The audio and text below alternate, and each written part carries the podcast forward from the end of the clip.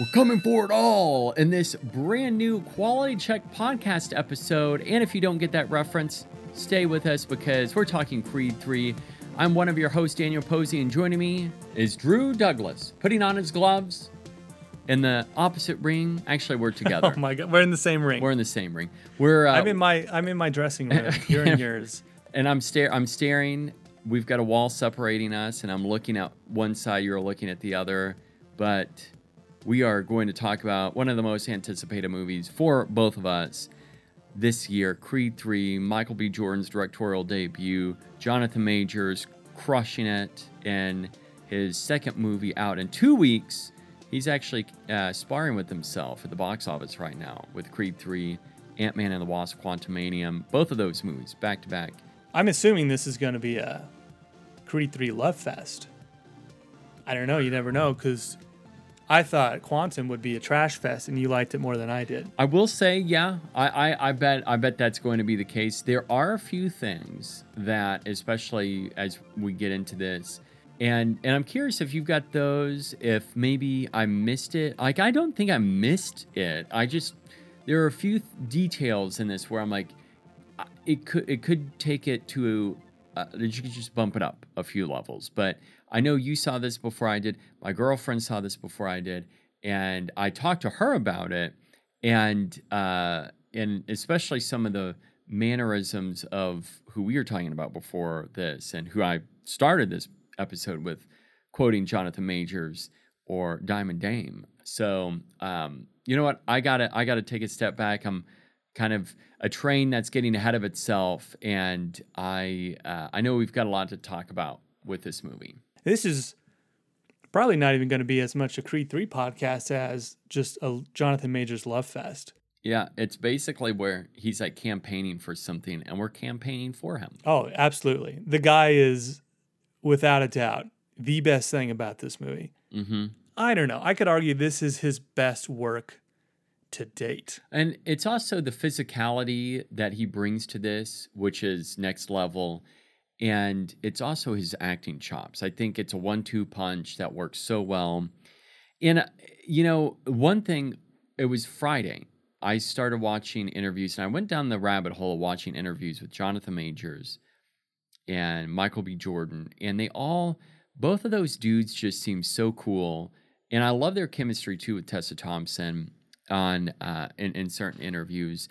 And you can tell, like, Tessa and Michael B. Jordan have kind of like this brother-sister relationship. And then the relationship between Jonathan Majors and Michael B. Jordan is also like a brotherly friendship or relationship. And so for that, there are just so many things that I've found out about all of them, whether it goes to what they've done with acting or with directing, like the Michael B. Jordan's choices. And that's going to be a big topic of discussion for us as well, in which we're looking at, you know, did he bring new stuff? Did he kind of revitalize the Creed and or Rocky franchise and, you know, having a new take on traditions? But I know, as you said, Majors, I mean, there's just so much that I think as one person can bring, he just is like a force of nature. And I love that we're seeing that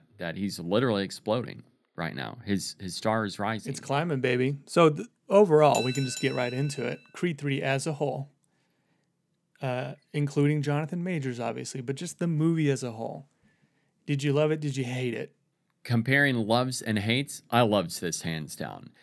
Whenever I walked out of the theater, I said, oh, I love it. I love that movie.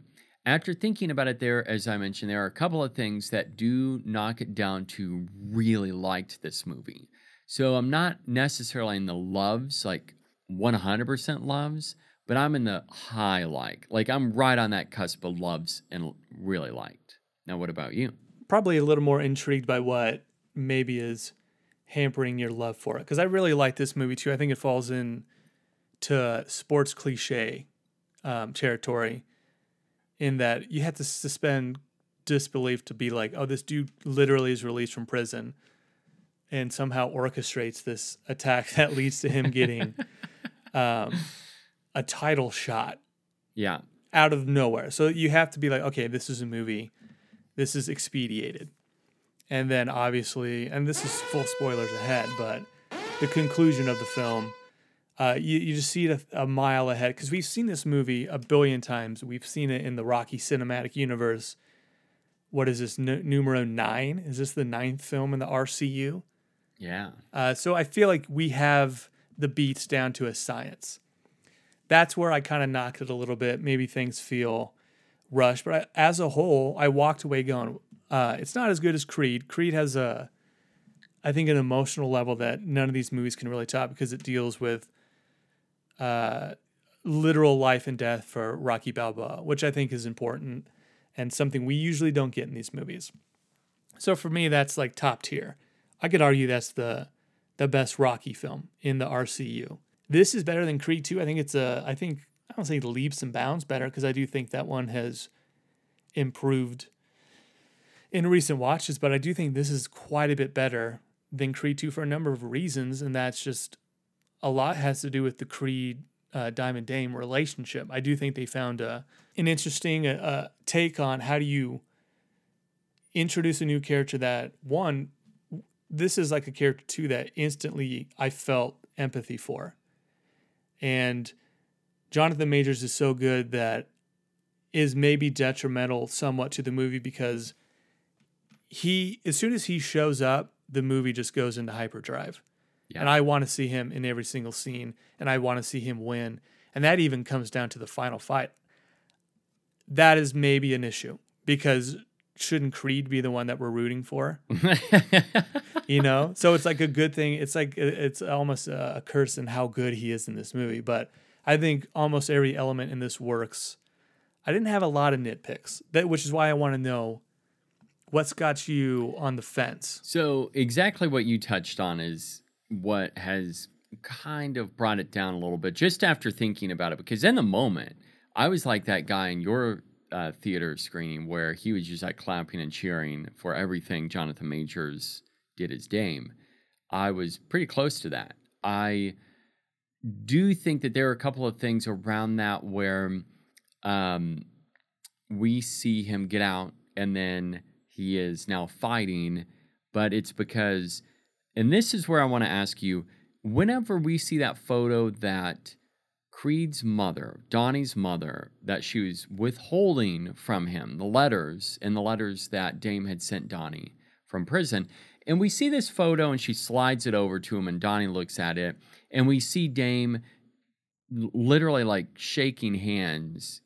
It looks like he's making a pact with someone who ends up being the person who breaks the hands of Drago, right? Yeah. So that's the same person, the same guy who did that? So it's like Dame orchestrated this thing where hiring essentially his buddy from prison to attack Drago, break his hand, and basically fingers crossed, well, I'm setting this thing in motion where they're going to throw me into this fight. Now, I didn't see this in the movie watching it. Lex says at the party, you see Dame talking to him moments before the fight breaks out. I didn't notice that. So after this all happens, I lean to her. This was scenes later. And I'm like, do you think Dame orchestrated, the party fight? She's like, she thought I was kidding. She's like, yes. Like they literally show them talking. And I was like, okay, missed that shot. And then you do have the big reveal with the photo where it's like the prison photo, they're tied or whatever. I don't even know if they were in prison. If the party shot is true and they did show them interacting, I would say, why did we show that? Because that was a good twist if you didn't pick up on it. Is that, we're kind of led to believe that this dude has good intentions in his heart and he really is wanting to start from the bottom. But maybe from the get-go, he knew he was going to have to play dirty, which I think I kind of wonder, should Dame have been a little dirtier in this? Because he already is. What he does is pretty shady, but should we have gone a couple notches above to where you don't like him as much? If they were trying to establish him as a villain, yeah. That's where, I call him the anti-hero of this universe because... Yeah, he's not the villain. Yeah. He is because you have to have Adonis fight someone. Yeah, and it's never where you hate this guy. I mean, it's quite the opposite. And most of the time, as far as like the that scene with the club, I didn't pick up on that. And the photo, at first I'm like, wait a second.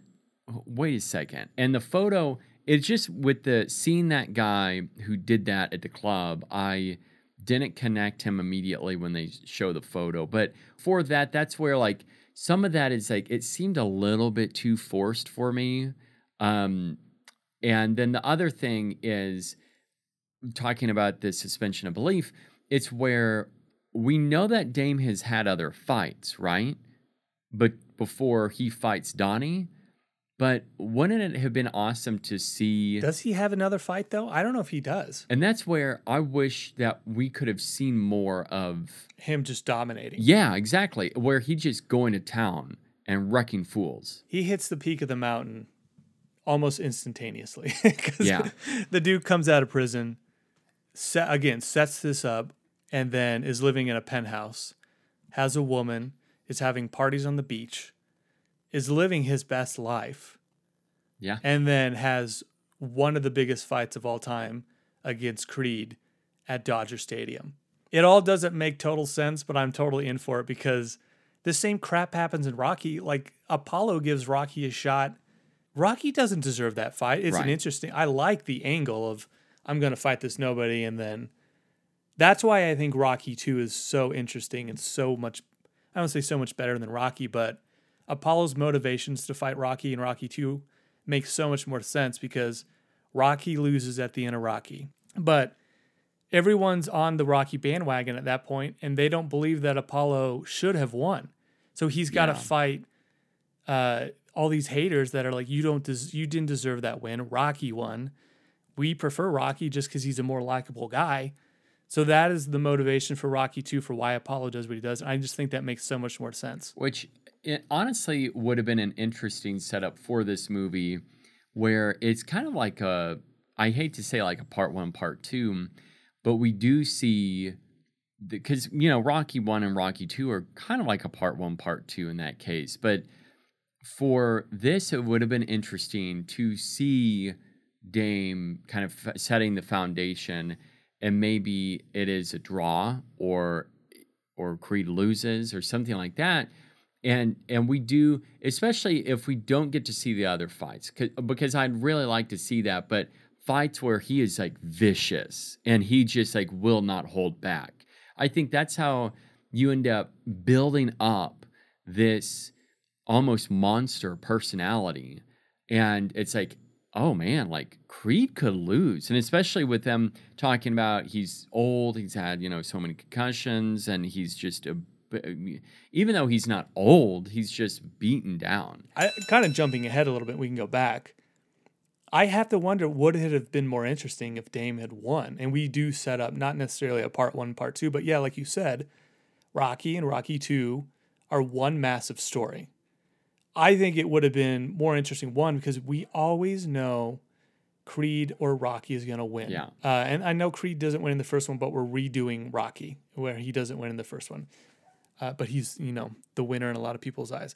I kind of think it would have been more interesting to set up Dame. He wins this one, and we are setting up another movie of...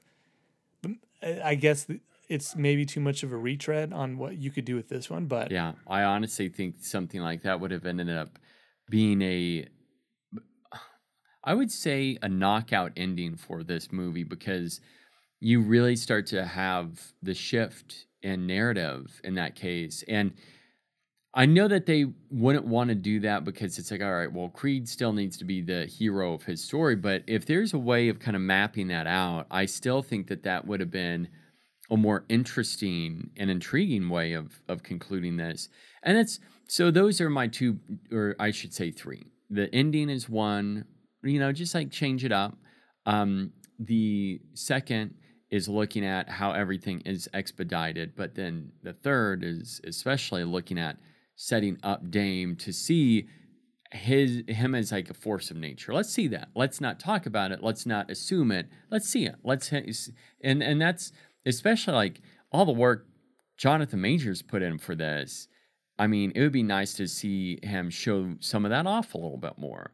And even Creed, I didn't really mind the fact that we didn't see Creed fight as much, and it is like him entering retirement. But it would have been nice to see Dame, getting into the ring more. But I will save the rest of that, because I do think there are a lot of positives that will come from that, and that will lie in the future of this series. The Apollo or the Adonis retirement thing, I like. You can only do that once, though. Like with Creed 4, he can't come out of retirement again to fight someone. We've seen that before. It happened in Rocky a lot. Do you think, going back to Diamond Dame, arguably the best Rocky or Creed villain we've ever seen? Hands down. I got to say he is. I think he's more rounded than any of the other people. I know Paulo's around a long time, but there's something about Jonathan Majors, again, that is so good in this, that he overshadows the title character, which, again, is amazing, but it's also a curse. I just want more of this character. And I think we will get that. But, yeah, he's definitely the best villain of the Creed and Rocky series. But he's also the most relatable. And the thing that I love the most is this is the most personal for Rocky and Creed. And even though in Rocky 4, Apollo dies, and that is a very personal fight for Rocky. But at the same time, this is a very personal, on a very different level that we haven't seen before. And I just bought that wholeheartedly. I bought their chemistry. This was real. It felt, at times like we were watching a documentary in a sense of this unfold. And it was just all of that, and the investment and the buildup was what made Dame so good, and the work laying the foundation for that character, and also the follow through and him acting his ass off, where he's just such a great actor. But yeah, I would argue that this is not just the best Rocky or Creed villain, but also the best role or performance by Jonathan Majors. And I do think that we will see more of Dame down the road. I think that this is setting up a character who will return to, and could possibly, I don't think we will, but could possibly like spin off another movie or something like that, because Michael B. Jordan has talked about in interviews that when asked, he's been very direct. He's like, oh yeah, there are more Creed movies that are left in the tank. But more than that, there's also when he's asked, well, what about spinoffs? And he's more or less said, yeah, like we could do that. And I think Dame could be a good spinoff. Like, would you watch a movie that's a spinoff focused on Dame? I mean, I can't say no. I do like that he's in this world, though. Yeah. So him off, I don't know. One minor thing, I like that he is older than Creed, and he's like, yeah. He's like, I have to do this. Like his journey for us is expedited, but he himself is like, I'm like 33 or whatever. I have to do this right now. Yeah, and I love that comment as well, where he said, "Hey, listen, like I'm a ticking clock, and I got to do this before my time's out." And it's so weird to think about that, because, being close to that age right now is another thing that makes it personal for me, where you don't really think about it, but in certain areas in life, you're over the mountain. Oh, we've peaked in so many different ways. Yeah.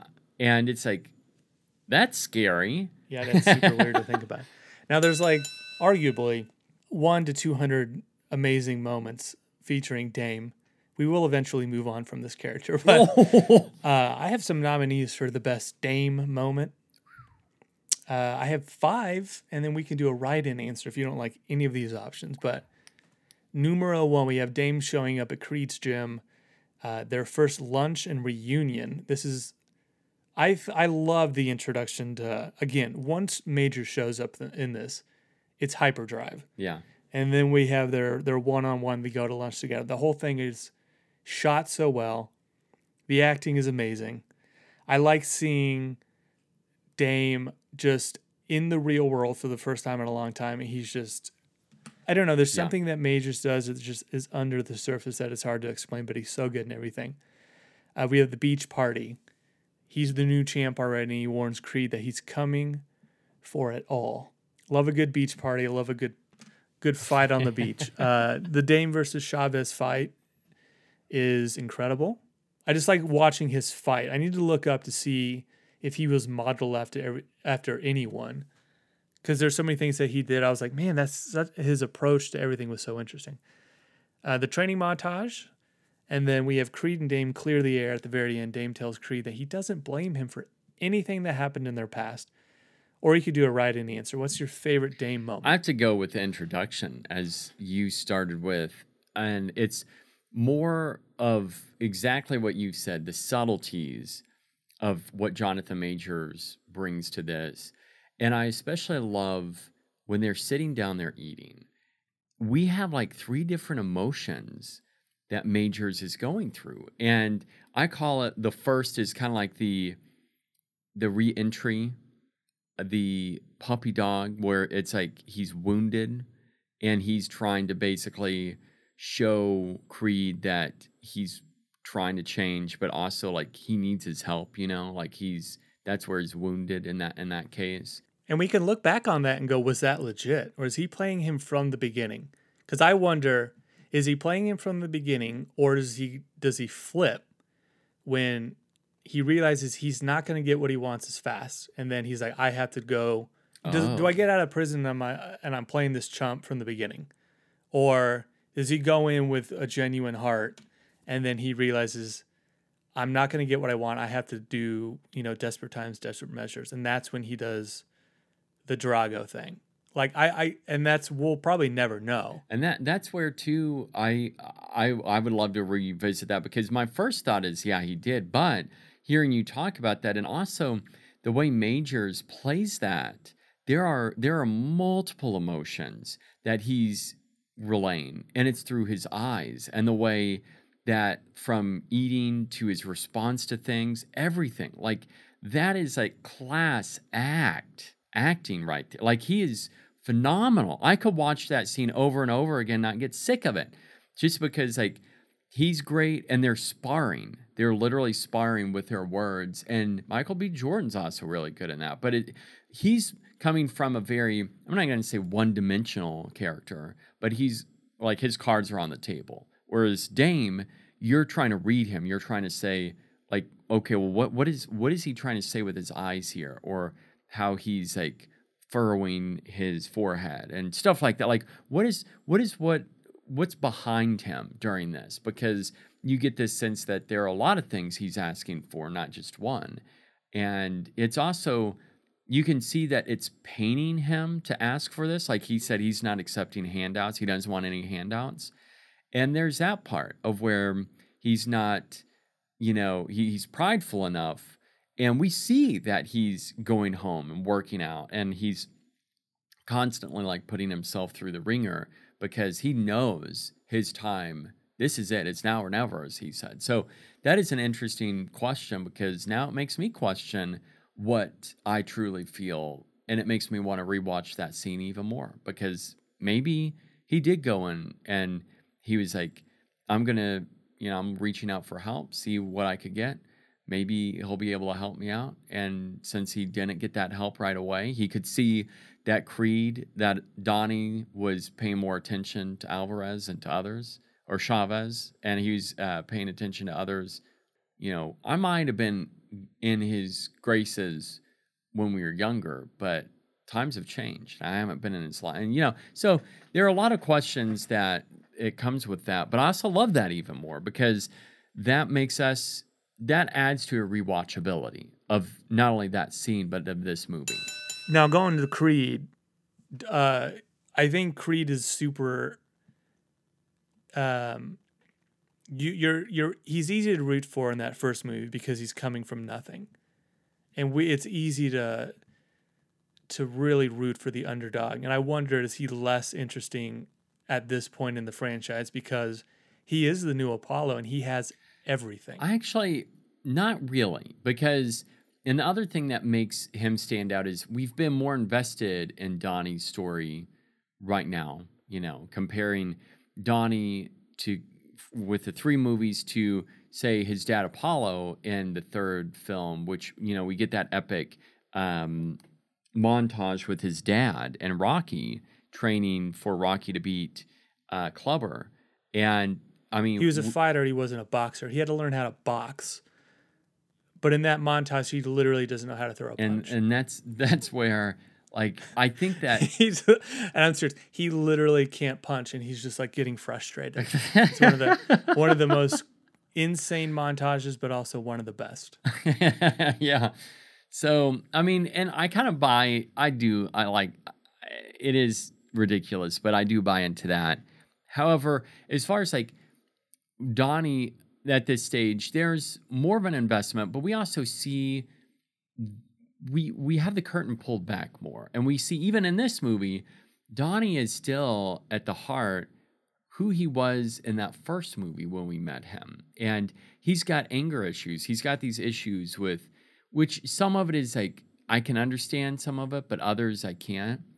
So some of that is like more of the evolution of the character and how he is able to communicate with his wife or his family. And I love this addition of his daughter and the fact that that allows him to grow. And especially teaching her, is it okay to go through this, like, of self-defense? And when is that? When is it okay to talk? When is it okay to fight? When, you know, so I think that is an interesting way of seeing Donnie in a different way that I still think, I think that it makes him still interesting and still likable. And I'm not off the Donnie train yet because I love what we're getting. I just like Dame in terms of what we've gotten.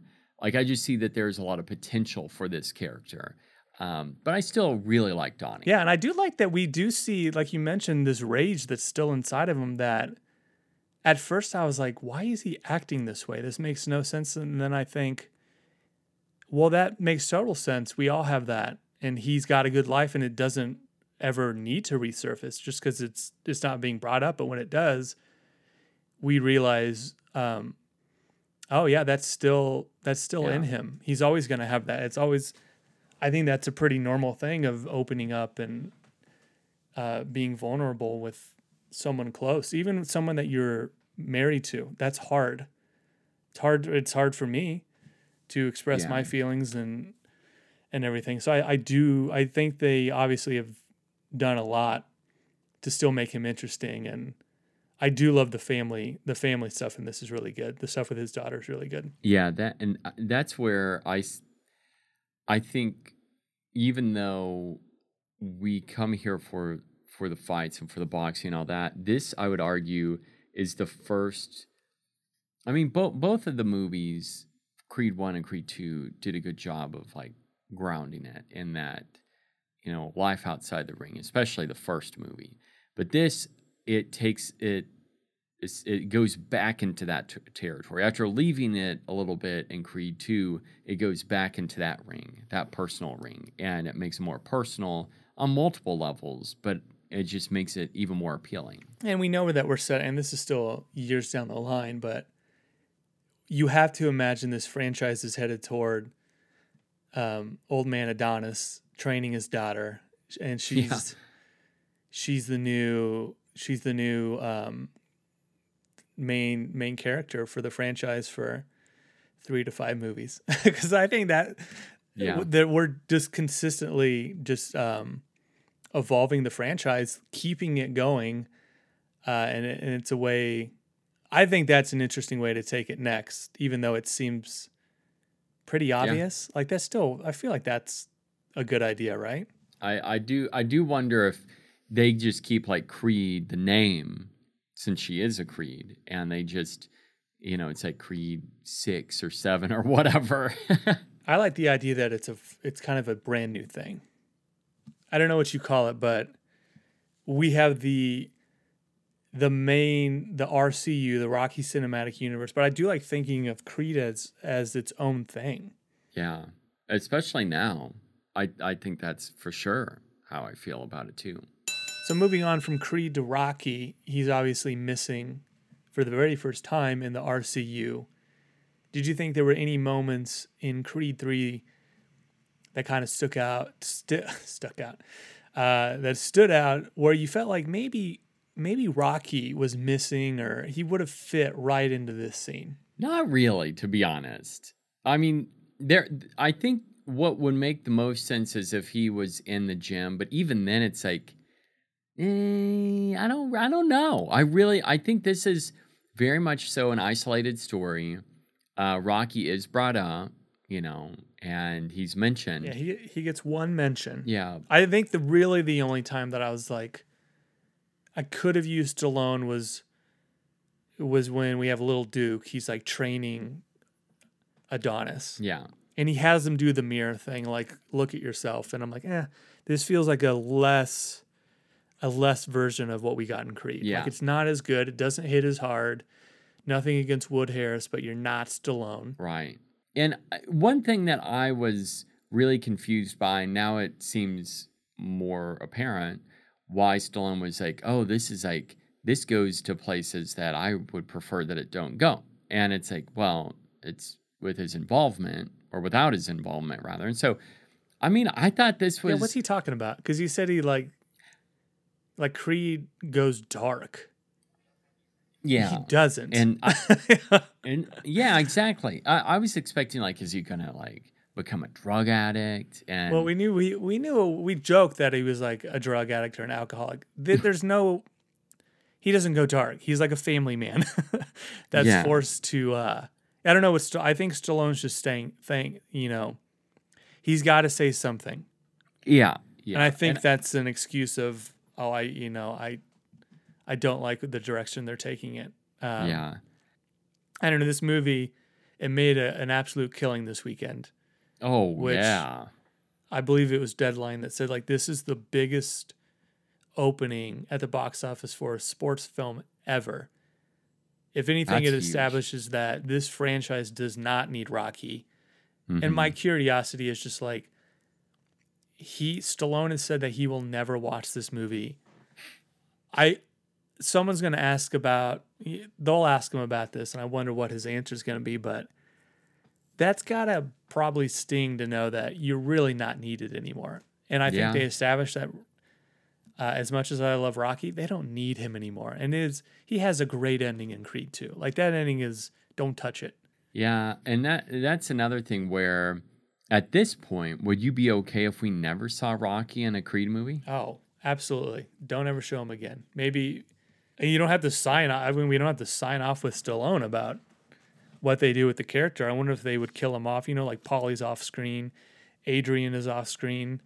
I think at some point we'll establish that he's passed away. I mean, I definitely, I can understand why you'd feel that way, but there's also the other side of where, I mean, can they move on? And I think the answer is yeah. I think it's definitely, don't ignore the foundation and what they've built upon, but there is a passing the baton. And that's very much so how I've seen Creed work, on where he is passing the baton. I think the first Creed was great for doing that. And then the second, as you said, it was a great finale, great closing to Rocky. And it's I'm satisfied. That's the best way to describe it. I am satisfied with that being his ending. Quick questions. This is just kind of loves-hate stuff. We always talk about the big components that make up any Rocky and Creed movie. We have the training montage and the fight scenes. If we're starting with the training montage first, loves, hates, and do you know where it stands on your first watch in the Rocky cinematic universe? Is this among the best? Honestly, it's kind of toward the bottom. Oh, whoa, not huge on the montage.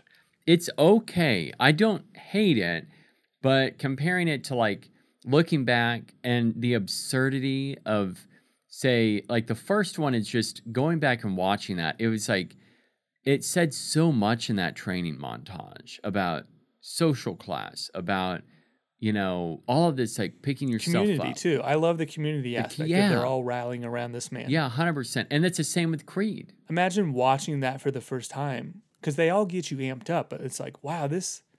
I want this man to win more than anything. And they replicate Coogler and Michael B. Jordan. They were able to replicate that in Creed and do that in their own way. But it worked. It looked great and it sounded great and just all of that. And like comparing those, it was really fascinating. And then Creed 2 is cool, but you know it's kind of like the newer, the flashier version. But man, I still go back and it's like Creed 4 is ridiculous as it is. That movie's mainly a training montage, but it's still so good. The third one, you know, talking about the absurdity of Rocky forgetting how to punch and all. Like there's the beach. They're on a beach. It looks amazing. Yeah, it's awesome. And so there's that Rocky 5, and then so that's at the bottom. Yeah, Dumbo is kind of fun because he's old, but it's bottom tier. Yeah, and honestly, this is not because it's bad or looks bad. It's just like it doesn't do much for me, and that's where. I like it. I don't love it. If I had to say loves, hates, I mean, you have to say loves. It's got freaking Jonathan Majors with two lobes. Yeah. And he was saying like Majors, he was talking about what that meant for him. Not only the fact that he said this training montage was for him, had the biggest pressure. That was the most pressure that he said was on him, was to get this training montage right, to look good doing it. And then also the ropes when he's pulling himself up. I'm like, man, I want to do that. Would you have rather have seen, so we got, and there's kind of no explanation, but we have Adonis like in the woods. I'm like, why is he in there? Why is he punching a tree? I feel like they never established really what that is other than going back to basics or something. Like I didn't really get that. Oh. And I love that Dame's on the beach, but I'm kind of like, man, maybe Adonis should have been on the beach because that goes back to Apollo a little bit, training on there. I like him, and it's so obvious, but I do like him on top of the Hollywood sign. Yeah, that's cool. I thought that was kind of cool, and like his primal yell. I like the montage a lot, but yeah, I think Creed's has the best because it's life and death. It's both of them fighting. I fight, you fight. I just think that whole thing is amazing, and it's shot so well, and the music's incredible. And then I'd put some Rocky ones above this one, but I thought this one was better than Creed 2. A lot of that, too, is just like, I think Dame is just more interesting than Drago. So watching him train and something, I think this one will replay better than we think. I could see that. And right now, on first viewing, I would say it's good. It's not... Yeah, I get what you're saying. Because watching it, I was like, I don't want to say underwhelmed, but I'm like, we hit the mountain two movies ago. Like, we can't top that. Fight sequences, though, Michael B. Jordan's made a big thing about finding a fresh way to present fighting that we haven't seen before. Because again, we've seen this a million times. He's brought up anime as an influence, and that is very noticeable. From the get-go, you're like, oh, I understand what he's saying. We're slowing things down. We're pinpointing where we're going to attack next. It looks amazing. I thought the fighting in this was super well done. And he's talked about how this is the first of Rocky and Creed to shoot the fighting sequences in IMAX. And question, did you and Lexi, your wife, go see this in IMAX? We didn't. Okay. And I kind of regret not doing it because I think it would look badass.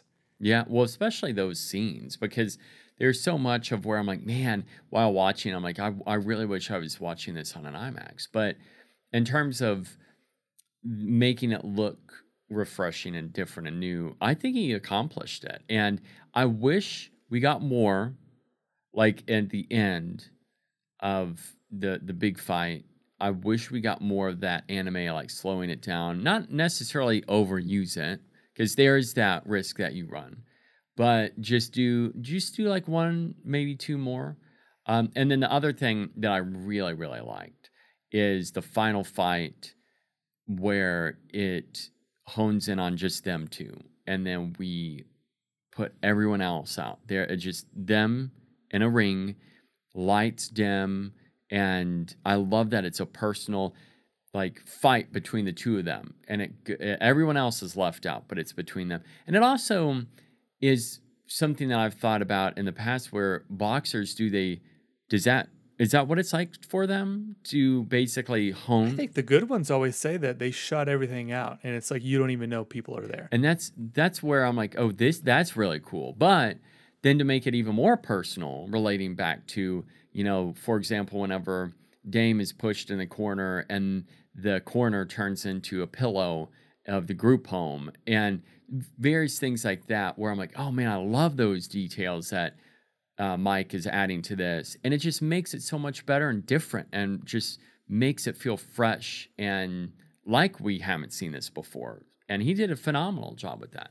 The group home stuff too, a little wrinkle in the story that we never knew about, which helps elevate Adonis a little bit more. Of just like, oh, he really had a bad upbringing. Yeah. We didn't know he had been abused and beat up and stuff like that. So that's, I like the twist on the fighting. I thought it looked good. I will argue on first watch, I think the dreamlike background that changes maybe lingers a little too long.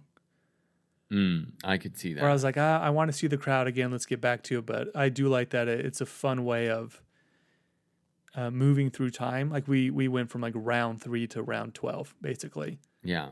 And I love that, because it's not like we're trudging through it. Oh, but they can go on forever. Yeah. And I love that they set that where it's like, it's going to be a slow, drawn out fight, it could be a draw. And I love that it's not a KO. They're not going to end up knocking each other out. The almost double KO is great though. They each land that punch. Yeah. One thing I can't stand though, and this is like in almost every single one of these movies, is the ringside commentary is awful. It never sounds natural in any way. This one isn't like truly heinous, but I think that's almost distracting. We're in the middle of this awesome fight, and then we're cutting to the ringside people, and they're just saying stupid quips or just obvious dialogue. I can't stand that. We have got to move on from that. They kind of make these Rocky movies feel fresh by changing settings. And they've done that in the Rockies, and they're doing that with this one, where we moved to L.A. Did you like the look and feel of Los Angeles for this? I did. And I also love how they played into... They set that up with, in the very beginning, Donnie giving Dame his Rumble in the Jungle ticket stuff. Mm-hmm. Yeah, that's cool. And I love that. And it's such a throwback to a real fight, one of the most important boxing fights ever, one of the most well-known. But also I love that their naming convention resembles that with Battle for Los Angeles. I'm like, that's cool. I really dig that. Did you notice, though, on the posters it says Battle for Los Angeles, but then the announcer guy, he calls it the Battle of Los Angeles. Was that an error? It has to be. Because I understand that. That was weird. Yeah, I caught the same thing. I'm like, wait, what? That is odd. How does that kind of stuff slip through? I don't know. I'm going to have to call Michael B. and rip him a new one over that, because that's unacceptable. I mean, I would just shoot a close-up with the guy. I'm like, all right, we got to bring you in. We're going to do a real close-up of your mouth saying, the Battle for, and then cut. Just do some ADR. Yeah, exactly. What are we doing here? That just seems like an obvious error that I don't understand how it makes it into... a movie of this scale. I like the LA stuff. I thought that was a great change of scenery. It's like bougie LA though, because most of the settings are awesome parties, his badass home. But like seeing them running, like we get to see Dame training, and he's either on the beach or he's in the road, the highway, and we get to see LA in the background. We said this with Ambulance. We don't get enough LA movies anymore. Oh, yeah. They used to be like a staple of anything I watched growing up. And I feel like we don't see either dirty LA or just LA in general as much as we used to. And it was refreshing. And I like that they're not all bundled up in Philly. Yep. Nothing against Philly. I think that's great. But it is a cool change of pace. Yeah. Final fight. Now we go to the final fight. Dodger Stadium. Now, did you know, you knew this going in? You said you had an idea. I'd given you clues. When it started, were you like, I knew it was going to be Dodger Stadium? Well, especially the buildup of LA, LA, LA. This is our home. This is my home. This is what we're fighting for. It's almost like not only the heavyweight champion title for the world, but it's also what's more important, that or staking your claim on your hometown. And this is like turf wars, you know, in a sense with that.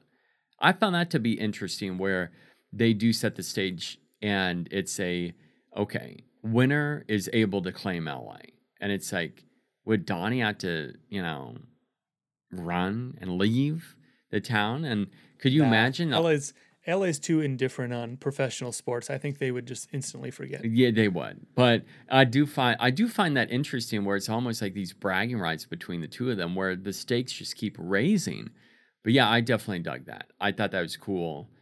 And I was thinking, are they going to do something outrageous, like have the ring and they're going to bring it into the air and it's levitating and or something like that?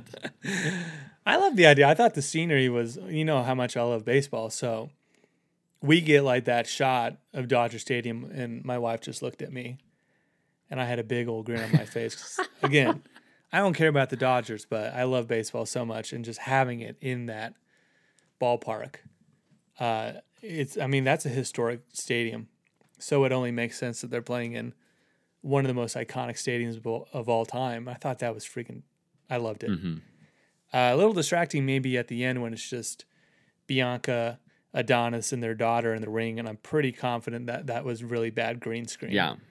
Either the movies are so pristine looking at this point that everything looks fake, or I mean, I doubt they hogged up an empty Dodger Stadium for 3 days for them to shoot that, but it did not look great. Right, yeah. But a big old fat loves for the LA setting and Dodger Stadium from me. Yeah, I agree. Now, circling back, we kind of talked about this. Are you surprised that Adonis won the last fight? Who were you rooting for in that fight? And be honest. If you're watching that and you know the story, you got to see the Showtime show, and it sets up, you know, who these characters are. You already know who Adonis is, but you're learning about Diamond Dame. Who are you rooting for? Because I seriously was like, every hit that Dame got, I was happy. I wanted him to win. Honestly, yeah. If we were watching the Showtime special, I would say, bring on the underdog. It's so much more fun. It's what happened with Rocky, you know, and Creed in the very beginning, and it's like, let's see the underdog, you know. It's his time. Let him shine. He's older, but he just hasn't had the shot yet. But now he does. He's got that gas in the tank, and this is his time. Yeah, I don't know. I wanted him to win. So just within the Creed trilogy, where does this rank? You brought this up earlier, and I completely agree, but it's right in the middle right now. It's a solid entry. Michael B. Jordan brings a lot new to it, but of course. I don't think you can beat that first one. It's so good. Yeah. And that's it. Like, you can tell the TLC in one shot or one sequence that Coogler had of growing up and watching Rocky, his love and affirmation for the film, but yet wanting to tell his own story. That is, and I would go as far as to say, and all the Top Gun Maverick fans out there are going to come after me after I say this, I think Creed is the best legacy sequel we've ever had. And we should have known that Ryan Coogler was the man to deliver something. Yeah, maybe the best legacy sequel of all time. I mean, it's also, it stands on its own. It's the whole, you know, what makes a good sequel? It's where you can watch it independently or with something else, and it has a different meaning, but it also is self-contained. And I mean, that movie is just so good, and Creed, the first film, is at the top of that list. It's going to, if Jonathan Majors himself can't topple it, I don't know what will be able to topple it. It's not impossible, but this movie was a solid second entry, and then Creed 2, which I enjoy, and I think I like it more than most. I know when that movie first came out, and we ended up podcasting about it. We both really liked it. I think that they did a great job with it. It's just not as good because of the various things that we've talked, many of the things that we talked about. But I mean, it's just this movie, I think this will be a tough number two to beat in the Creed franchise. So do you think this is in your top three of all of the Rocky films? Because Rocky 2 and Creed are like my 1, 2.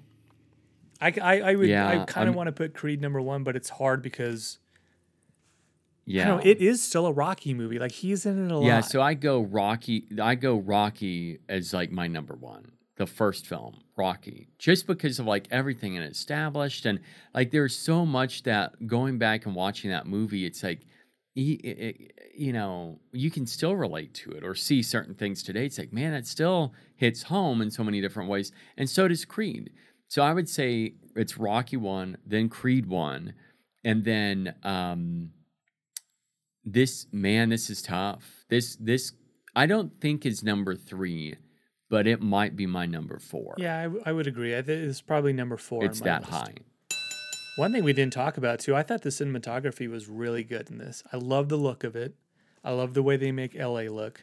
And that's funny coming from a point of when we first saw the trailer. And that's what's going into this I was going to bring up, and I don't think I did, is we're hyped for it just because it's a Creed film. But it wasn't until maybe, I don't know, a month ago that I was like, oh, I'm really excited for that now. It took a while. And now we're talking about how amazing this is. Well, how good it is, I should say. Now, another thing, too, talking about the diner scene, is they cut out a couple of those shots from the trailer to what's in the movie. And I mentioned earlier, I could go for like an extended scene of that diner, the introduction. There's missing pieces from that. And then in one of the trailers, I'm pretty sure it's the final trailer, there's scenes of Adonis and Bianca and their daughter in a prison. Who are they seeing in prison? Because you didn't go see Dame. And it's like they're being cheered on, like Donnie's being cheered on. What if we find out Rocky was locked away for murder? Turns out he had murdered Paulie. Oh. We thought Paulie died from just like alcohol poisoning, but it was... Turns out that Rocky just had drugged him somehow. That would be the craziest. Then I could see Stallone being like, I don't like where they took this. I'm not signing up for that. That's what he means by going dark. That they ended up going down this awful path of Rocky being this killer. Oh, and he just taken all after decades of Paulie abuse, he's like, I've had it. I always liked that. Paulie was such a dickhead, and then no matter what he did, he literally ruined his finances, disrespected his wife numerous times, was physically abusive toward her, emotionally abusive, and he had that heart where he was like, Paulie, I love you, dude. I know you got issues. And I know you have issues, but I love you so much. Absolutely. Even like, was it the dinner, the first dinner that Paulie throws? I would have been like, this dude is nuts. This guy. I don't even want to be with you anymore because this is your brother, and we're never going to escape this guy. Yeah. Paulie, though, he was a mess of a human being, but he was a good guy. He just had issues. I was waiting for it to come full circle, and Dame had like beat Paulie to death or something like that, and that's what got him in prison. We find out that Damien is like the bastard child of Paulie, and that's how it's all connected. Because especially like outside the liquor store, we see them like, man, what if Paulie was hanging out there, and that's how he's taken out. I'm glad we didn't get some stupid twist where he's like Clubber's son or something. Like we're able to move on from, we're not the Drago thing. I'll give a free pass to, because I like seeing Drago again too. Mm-hmm. And they're like, I don't say like buds, but they're close enough to where they're training. He's helping them train. I thought that was a fun way to bring him back. Yeah, that I did like that too. I like that, and he looks amazing. He's a perfect slab of meat. I mean, guy looks fantastic. He is like a modern day Terminator, just the way his body is built. Do you and it's like you don't even need to open your mouth. This guy never speaks in like any movie he's in. Like he will, he can, but even in like Shang-Chi, they're like, don't speak. We'll give you like 3 lines of dialogue, and that's really, we're gonna cap it off. I especially like, how nervous were you when you were sitting down watching this that there was going to be some twist that like Dame was Clubber's son or something like that? Well, I knew we weren't going to get that just because they established in the trailers that they went back as childhood friends. And that's another thing too that I found to be very fascinating is Major's own personal connection, where he had described that when he read for Dame on paper, he's like, I see my stepdad in this. And his stepfather was locked up for like 15 years. And he gets out, meets Jonathan Majors' mom. And he said that he grew up seeing his stepfather trying to prove himself. And he's like, there's a part of him where he had missed out on life and a lot of different things, and how he was trying to prove himself again. I found that to be so fascinating, where he was saying like, this is a love letter that I'm giving to my stepdad of, I'm putting you in this character. And that's what I think makes it even more personal, this movie, to feel that way. Well, it was a hard love for me. I'm going to give this right now, I'd probably sit around, I'd say 4 out of 5. Yeah, I would say the same. And it's just elevated again. We see a lot of the things we've seen before, and that's okay if everything around it is elevated, and I think we got that. So a good solid March movie. Definitely. One I've been thinking about for the past couple of days. I've been spinning the film score a lot. Ludwig did do the music for this, which going into it, I'm like, the Creed music is incredible. Are we going to be able to match that? And I do think this new composer, it wasn't too radically different. It was similar to what we've heard. And I think there's quite a few tracks that really, it works well. So I thought the music was good too. Well, all I can say is we still got gas in the tank. So until next time, keep watching.